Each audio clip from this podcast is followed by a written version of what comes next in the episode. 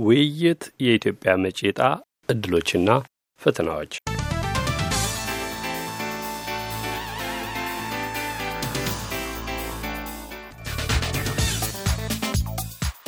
ሄኖክ የማነ እባላለሁ። በአሁኑ ሰዓት የድህረ ምረቃ የፍልስፍና ተማሪ ነኝ State University of New York። ጸዳለ ለማ እባላለሁ። የአዲስ ስታንዳርድ ኦንላይን የእንግሊዝኛ መጽሔት ዋና አዘጋጅ። መስፍን ነጋሽ እባላለሁ። ብዙ ሰው የሚያቀኝ በአዲስ ነገር ጋዜጣ ነው። አሁን በስደት እዚህ ስዊድን እኖራለሁ።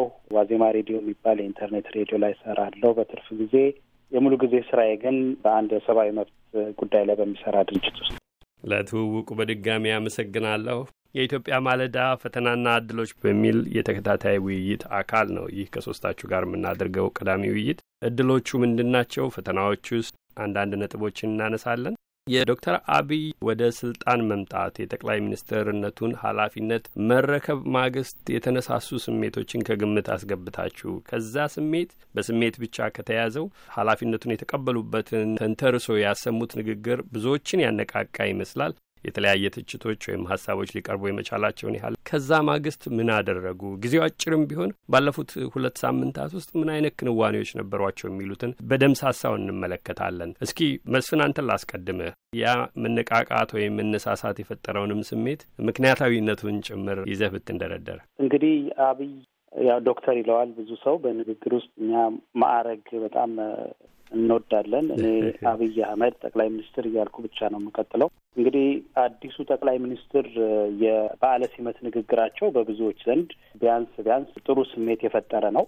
ይሄ የሆነበት ዋና ምክንያት የሚመስለኝ ንግግሩ የተደረገበት ጊዜና አገሪቱ በዛ ወቅት የነበረችበት ሁኔታ ይመስለኛል። አሁንም በዛ ሁኔታ ነች በርግ እና እሱ ለንግግሩ ተጨማሪ ጉልበትና ተጨማሪ ትርጉም እንዲሰጠው አድርጎታል።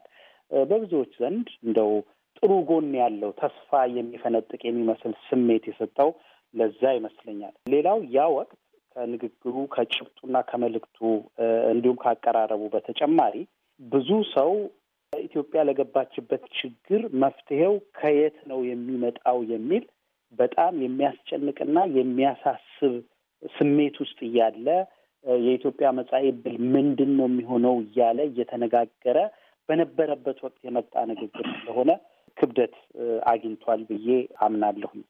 ከዛ ወዲህ ጠቅላይ ሚኒስትሩ የቀጠሉት በንግግራቸው ነው። ሱማሌ ክልል መሄዳቸው በእርግጥ ከንግግሩ በተጨማሪ ራሱ ለጉብኝት መሄዳቸውም በጣም ፖለቲካዊ ትርጉም ያለው አስፈላጊም ነበር ብዬ አስባለሁ። ከዛ አምቦ ላይ ተመሳሳይ ነገር ሆኗል። ከዛ መቀሌ ላይ ሆኗል። እነዚህ በውስጣዊ በኢህአዴግ ውስጥ ባለ የፖለቲካ ጨዋታ እንዲሁም ሀገሪቱ ውስጥ በሰፈነው የውጥረትና የ crisis ፖለቲካ አስፈላጊ ጉብኝቶች ናቸው ብዬ እወስዳለሁ፣ ይሰማኛል። ንግግሮቹ ግን እንግዲህ እየበዙ ሲመጡ ወደ መደጋገም ሊቀርቡ ትንሽ ነው የቀራቸው። ግን እስካሁን በጥሩ ጎኑ ነው የምመለከተው ንግግራቸውን። መልካም። ወደ ኒውዮርክ ልምጣና ባለፉት ሁለት ሳምንታት ውስጥ አንድ ጠቅላይ ሚኒስትር ወደ ስልጣን በመጣ በሁለት ሳምንታት ውስጥ ምን ሊያደርግ ይችላል? ራሱን የቻለ ጥያቄ ነው። ኢትዮጵያ ካለችበት ሁኔታ አንጻር ሊለኩ የሚችሉ ምን ያህል ግምት የሚሰጣቸው ክንዋኔዎች አድርገዋል? ሄኖክ ተከታትለው ከሆነ በሁለት ሳምንት ውስጥ በዲሞክራሲያዊ መንገድ ከተመረጠ ጠቅላይ ሚኒስትርም የተለየ ነገር መጠበቅ የሚቻል አይመስለኝም። እኔ ክሳቸው ጠብቅ የነበረው መስፍን ቃቅሶታል። አገሪቷ ከነበረችበት ሁኔታ ውጥረት፣ ጥላቻም አንጻር ያሳዩት ትልቅ ኃላፊነት ሲሰማው ሀገራዊ ስሜትን የሚያነሳሳ የእርቅ የአንድነት መንፈስ ያላቸው ንግግሮች ማድረጋቸው ትልቅ ዋጋ አለው። ትልቅ አስተዋጽኦ አድርጓል። ያን የምልበት ምክንያት አንደኛው እንደተባለው አገሪቷ የነበረችበት አጣብቅኝ ምን ሊፈጠር ይችላል፣ ወዴት እየሄድን ነው፣ ምን አይነት ግጭት ሊፈጠር ይችላል የሚል ትልቅ ስጋት በነበረበት ሁኔታ ያን ማድረጋቸው ብዙ ውጥረት እንዲረግብ አድርጓል። እና በተለይ ደግሞ ከመጡበት ሁኔታ አንጻር ያልተጠበቀ ነው የአቶ ለማና ጠቅላይ ሚኒስትር አብይ። እንደዚህ አይነት አገራዊ መንፈስ ያለው መልእክት ይዘው መምጣታቸው በአጭር ጊዜ ስናየው በጣም ትልቅ አስተዋጽኦ አድርጓል። እኔ የምጠብቀው የነበረው ያንን ነው። ንግግሮቹ አሁን እንግዲህ በተለያየ ቦታ ያደረጓቸው ንግግሮች እንዲሁ ዝርዝር ገብተን እንጥቀስ ከተባለ ያው ማንስማማባቸው የማይጥሙን ነገሮች አሉ። ግን ያንን እንዲያስወግዱም አንጠብቅም ካሉበት ሁኔታ አንጻር ግለሰቡ አብይ አለ። እንደገና ምናልባት የኦሮሞ ብሔርተኛውም አብይ አለ። የኦህዲድ መሪ ሆኖ ኢህአዴግ ውስጥ ባለው የስልጣን ፍክክር ውስጥ ራሱን አጉልቶ ለማውጣት የሚታገለው አብይ አለ፣ ኢትዮጵያዊ አብይ አለ እና እነዛን ነገሮች አስታርቀው አዋደው ለመሄድ ያደረጉት ሙከራ በጣም ከባድ እንደሆነ ምንም ጥያቄ የለውም። የገመድ ላይ ጉዞ ነው። ያንን ጉዟቸውን በጥሩ ሁኔታ ጀምረውታል። እንግዲህ አንዳንድ ስጋቶች አሉ። ንግግሮቻቸው ላይ ንግግር ዋጋ እስካለው ድረስ ሁሉንም ለማስደሰት ሲሞክሩ ሁሉንም እንዳያስከፉ እና በተለያዩ ወገኖች መካከል ድልድይ ለመገንባት ሲሞክሩ ከድልድዩ እንዳይወድቁ ወይ ድልድዩ እንዳይወድቅባቸው ስጋት አለኝ። እስከ ቅሬታዎች አሉ፣ ግን በአብዛኛው የተሳካ ነበር ማለት ይችላል። የገመድ ላይ ጉዞ ብሎታል ሄኖክ። ጸዳለ ወደ አንቺ ነው የምመጣው። መጽሔታችሁ አዲስ ስታንዳርድ ጠቅላይ ሚኒስትር አብይ ወደ ስልጣን በመጡበት ሁኔታ የነበረውን ጨምሮ ያወጣቸውን ጽሁፎች ምልከት አድርጌያለሁ። የቅርብ ጊዜው ምናልባትም ለዚህ ውይይት አግባብ ይመስለኛል። ህመም ማስታገሻ ወይስ ፍቱን መድኃኒት የሚል ስሜት ያለው የትዝብት ጽሁፍ ተመልክቻለሁ ከጥቂት ቀናት በፊት ይወጣ። በእርግጥ የለውጥ ጅማሮ ነው ወይ? እስካሁን የታዩት ሁኔታዎች ያን የለውጥ ጅማሮ ያሳያል ወይ? ከሆነስ ምን አይነት ለውጥ የሚሉትን ገፋ አድርገን እንመርምር። በጋዜጣችሁ ዘገባዎች የተመለከታችኋቸው ልትንደረደሪ ትችያለሽ። ብዙ ተስፋ የተጣለበትንና ያ ተስፋ ደግሞ በእርግጥ በተጨባጭውን የሚችልበትን ሁኔታ እና ደርዝ ከግምት አስገብተሽ ጸዳለ። አመሰግናለሁኝ። በእርግጥ እንዳልከው የተለያዩ ጽሁፎችን እያተምን ነው ያለ ነው አንዱም አሁን የጠቀስከው ፍቱን መድኃኒት ወይስ የህመም ማስታገሻ ናቸው ወይ በሚል በአንድ ገስት ጸሐፊ የተጻፈ እኔ እንግዲህ የእሳቸው መምጣትም ስንመለከት ከራሳቸው ከፓርቲው ኢህአዴግ እንደ አንድ ሀገርን ሲመራ እንደነበረ ፓርቲ አደረጃጀቱ የፓርቲውና የሀገሪቷ መጻኢ ዕድል ተለያይቶ የማይታይ እንዲሆን ተደርጎ ስለሆነ ፖለቲካው የተሸረበው በፓርቲው ውስጥ የሚፈጠረው ኮሽታ ሀገሪቷን ወደ ተሻለ ወይም ወደ ባሰ ደረጃ የማምጣት ትልቅ ተጽዕኖ ነው ያለው። እዛ context ውስጥ ሆነን ነው የምንመለከተው። በእርግጥ የእሳቸው ወደዚህ መምጣት ከራሱ ከአቋሙም አንጻር ይሁን ከራሴ personally ም ይሁን ወይም በመጽሔቱ አቋም ነገሮችን በጥንቃቄ እንድንመለከት ነው የሚያደርገን። በጥንቃቄ መመልከት ማለት ግን አንዳንድ ተስፋ የሚሰጡ ነገሮችን ሳንጠቅስ አለማለፍ ማለት ነው። ይሄ ደግሞ ከምን የመጣ ነው ብለን ስንል ለውጥ ከምን ይጀምራል ወይም ተስፋ ማድረግ ከምንድን ነው መጀመር ያለብን የሚለውን ትልቅ ጥያቄ መመለስ ያለብን ስለሚመስለኝ ነው። ካለ ኢህአዴግ ወይም ደግሞ ኢህአዴግ ነገ ጠፍቶ የሚመጣ ነገር አለ ወይ ከነገ ወዲያ ለሀገሪቷ የሚፈጠር ነገር አለ ወይ ብለን ስንመለከት የለም ነው። ከምንመለከታቸው ብዙ ነገሮች ኢህአዴግ ዛሬ ተነስቶ ቢጠፋ ነገ ላይ የተሻለች ኢትዮጵያ ትወለዳለች የሚል ምንም ማስተማመኛ የለንም። ይሄ እንግዲህ ራሱ ኢህአዴግ በሀያ ሰባት ዓመታት ውስጥ የእሱን ህልውና ከሀገሪቱ ህልውና ጋር አጣምሮ ሲመራ የነበረ ፓርቲ ስለነበር ነው።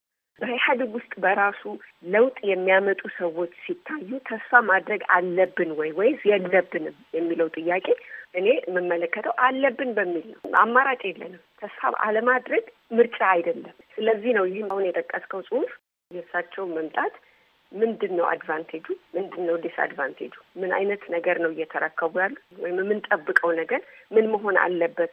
ከዚህ አንጻር የእሳቸው መምጣት የራሱ advantage አለው። ምክንያቱም አመጣጣቸውንም ጭምር ማየት ስላለብን ነው። አንዳንድ ጊዜ ያው ኢህአዴግ ራሱን ለማዳን ነው ራሱ ነው reinvent እያደረገ ያለው የሚለውን ነገር ለማመን በጣም ቀላል ነገር ነው። ሌላው ደግሞ ያው ህዝቡ አለ ካሁን በኋላ ለኢህአዴግ የመጨረሻ chance የሰጠው ህዝብ ነው ያለ የሚመስለኝ እኔ በሁሉም parameter ስመለከተው በሁሉም መመዘኛዎች ከዚህ አንጻር advantage አላቸው፣ disadvantage ም አላቸው። የፓርቲ አባል መሆናቸው disadvantage ኣቸው ነው። በህዝቡ pressure መምጣታቸው ደግሞ advantage ኣቸው ነው። ስለዚህ አሁንም እሳቸው የሚያደርጉት ነገር ነው የሚወስነው ከሚለው አመለካከት ነው ያንንም article የጻፍነው። መልካም እድልና ፈተናዎቻቸውን ፈታ ፈታ እያደረግን እንሄዳለን። መስፍን ወደ አንተ ልመለስ ነው። ጸዳለ ኢህአዴግ እንደ ፓርቲ ዘለቄታውን ከሀገር ህልውና ጋር አስተሳስሮ ነው የመራው ብላለች። የኢህአዴግ መሄድ ለዚች ሀገር መጻኢ እድል ወዲያውኑ ለሚደረጉ ሁለንተናዊ ለውጦች አገሪቱን ለአደጋ ሊያጋልጡ የሚችሉ የሚመስል አይነት ስሜት ይሰጣልና በእርግጥ ኢህአዴግ የመለወጥ ዝግጁነት አለው? ከሆነስ ምን አይነት ለውጥ የሚለውን እስኪ መፈተሽ እንሞክር። እስካሁን በሚታወቁ በተጨበጡ በታዩት ጠቅላይ ሚኒስትር አብይ የቀድሞውን ኢህአዴግ ይዘው ነው ለውጥ የሚያመጡት? የለውጡ ጥያቄ የሁሉም ሊሆን ይችላል። አሁን ባለው ሂደት አሁን ባለው መንከባለል ኢትዮጵያ በአሁኑ ሰዓት የሚያስፈልጋት ነው የሚባል ሊያስማማ የሚችል ለውጥ የሚያመራ አቅጣጫ ነው የያዙት ወይ ወይም ፓርቲያቸው? ጠቅላይ ሚኒስትር አብይ አሳሳች ገጸ ባህሪ ነው። ጸዳለ በትክክል እንዳለችው በአንድ በኩል ሙሉ በሙሉ ኢህአዴግ፣ በሌላ በኩል ደግሞ ወደ ስልጣን የመጣበት ታሪካዊና ፖለቲካዊ ድባብ ለየት ያለ ገጸ ባህሪ ሊሆን እንደሚችል ይጠቁማል።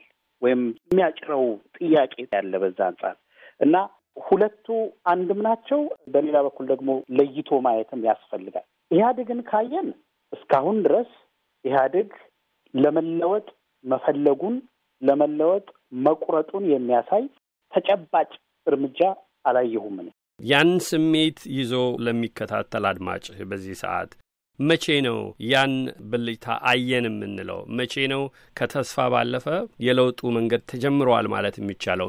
የትኞቹ ነገሮች ሲለወጡ ነው? በአንድ አዳር ወይንም በአንድ ሳምንት ብዙ የሚለወጥም ነገር ላይኖርም ይችላልና። እውነት ነው። ኢትዮጵያ አብይ ስለመጣ በኢትዮጵያ የፖለቲካ ጉዳይ ላይ የተፈጠረ አዲስ ጥያቄ የለም። ላለፉት ቢያንስ ሀያ ዓመታት የነበሩ ጥያቄዎች ናቸው።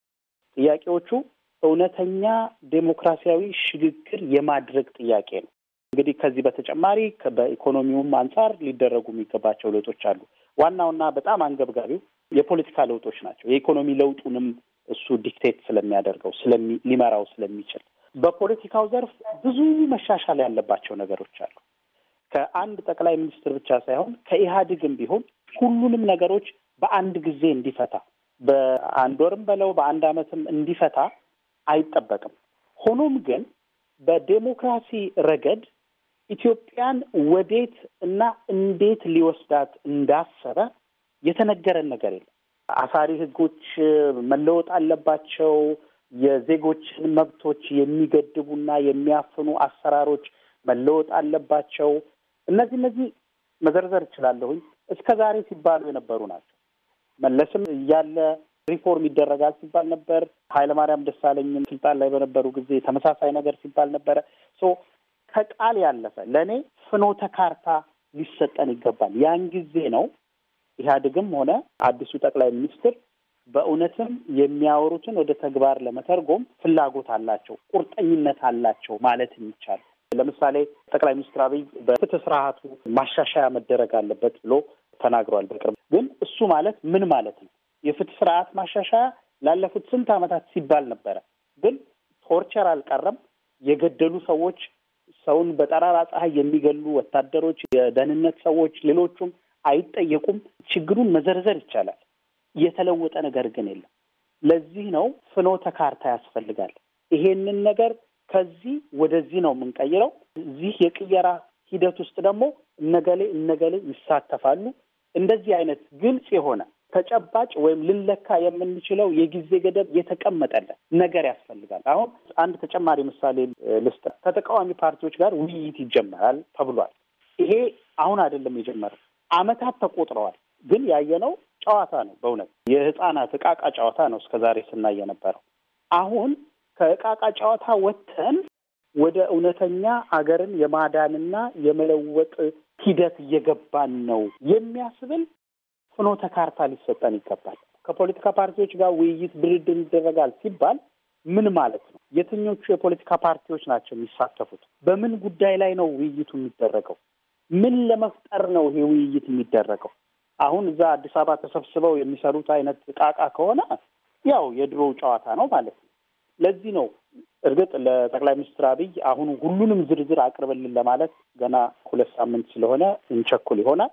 ነገር ግን በሚቀጥሉት ጥቂት ሳምንታት ለእኔ ወራት ራሱ አይደለም ያለው ጠቅላይ ሚኒስትር አብይ ትልቁ ፈተና ነው ብዬ የማስበው በሚቀጥሉት ሁለት ዓመታት እሱ በስልጣን ላይ በሚቆይበት እንግዲህ ከዛ በኋላ የሚሆነውን ስለማናውቅ ሊለውጣቸው የሚችላቸውን ጥቂት ግን አስፈላጊ ጉዳዮች መርጦ እነዚህም በዚህ በዚህ መንገድ ልቀይራቸው አስባለሁ፣ ይሄን ያህል ጊዜ ሊፈጅብኝ ይችላል የሚል ሰዎች እንዲጠብቁት ስራውን እንዲለፉት የሚያደርግ ነገር ማስቀመጥ አለበት። ይሄ ከባድ ስራ ነው። ምክንያቱም ትልቁ ፈተናው የሚመጣው ከራሱ ከፓርቲው ነው። የመጀመሪያው ፈተና ፓርቲው ውስጥ ያሉት ሰዎች አብይ በአደባባይ እየመጣ የሚነግረን ነገር በእርግጥ ከልባቸው አምነውበታል ወይ? ይሄ የኔም የብዙ ኢትዮጵያውያንም ጥርጣሬ ነው። ተራ ንግግር ነው ብለው የሚያጣጥሉ ጓደኞች አሉ። ያለ ምክንያት አይደለም። ተስፋ ማድረግን ሳይፈልጉ ቀርተው አይደለም። የኢህአዴግ ታሪክ የሚነግረን አንድ ሺህ ቃል መግባትና ሁለት ሺህ ተጨማሪ ስህተት መስራት ነው። አሁን ከዛ የተለየ ነገር መሆኑን ለማስረገጥ አንዱ ቁልፉ ነገር በተወሰኑ የማሻሻያ ጉዳዮች ላይ ተጨባጭ ፍኖተ ካርታ ማቅረብ ነው ብዬ ነው የማስበው። መልሴን አስረዝሜ ከሆነ ይቅርታ። ግድ የለም ብዙ ጉዳዮች ናቸው። የአገርን ያህል የከበዱ ሀሳቦች ናቸው የሚነሱትና በጥቂት ቃላት መቋጨትም ያስቸግራል። በዚህ ሰዓት የሚከታተሉን አድማጮች ፈታ ፈታ ብሎ የሚነገረውን ውይይታችሁን በየቤታቸው እንዲወያዩበትም ነው የዚህ ውይይት ዓላማና ተስፋ አድርጋለሁ ውይይቱ በየቤቱ ይቀጥላል። መስፍን ፍኖተ ካርታ እያልክ በተደጋጋሚ የተጠቀምከው ቃል ለአድማጭ ቅርብ መሆኑን ላረጋግጥ ቅድሚያ አቅጣጫ አመላካች እንደምንና ወዴት እንደምንሄድ የሚያሳየን ጥርጊያ ስዕል ማለት ይሆን? ቃሉን ደጋግመህ ስለተጠቀምከው እንዳለ እንዳላልፍ ነው። ልክ ነው፣ ልክ ነው። አማርኛውን ለመጠቀም ነው። እንግሊዝኛ ነው ትውልድ ካለ ሮድማፕ ማለት ነው። እወደዋለሁ። አማርኛውን ለመጠቀም የምትሄደውን ርቀት ማድረግ ያለብንም ይመስለኛል። ሄኖክ ወደ አንተ ልመለስ ነው። የቱንም ያህል ለለውጡ ፈቃደኛ ቢሆኑ ጠቅላይ ሚኒስትር አብይ ከልባቸው መንገዱን ቢጀምሩም መስፍን መጨረሻ ላይ ባነሳቸው ነጥቦች ውስጥ የሚታዩ ምናልባትም በዚህ ሰዓት ብዙዎች የሚጠይቋቸው የሚመስለኝ ያ ወንበር ያ ኃላፊነት ጠቅላይ ሚኒስትርነታቸው የቱን ያህል የእሳቸው ነው? ስራው ቦታው የሚጠይቀውን ያህል የቱን ያህል አቅሙ አላቸው? ይህንን የቡድን አሰራር ከሚባለውም ጋር የድርጅቱ መለወጥ ጥያቄ ውስጥ የሚገባ ከሆነ ቀደም ብሎ ባነሳችኋቸው ጭብጦች እንደተገለጸው ጠቅላይ ሚኒስትር አብይ ብቻቸውን መሄዳቸው የቱንስ ያህል ያን የሚመኙትን ተስፋ የሚመኙት ነገር ካለም ሊለወጥ ይችላል የሚለውን ጥያቄ እንድናነሳ ይጋብዛል።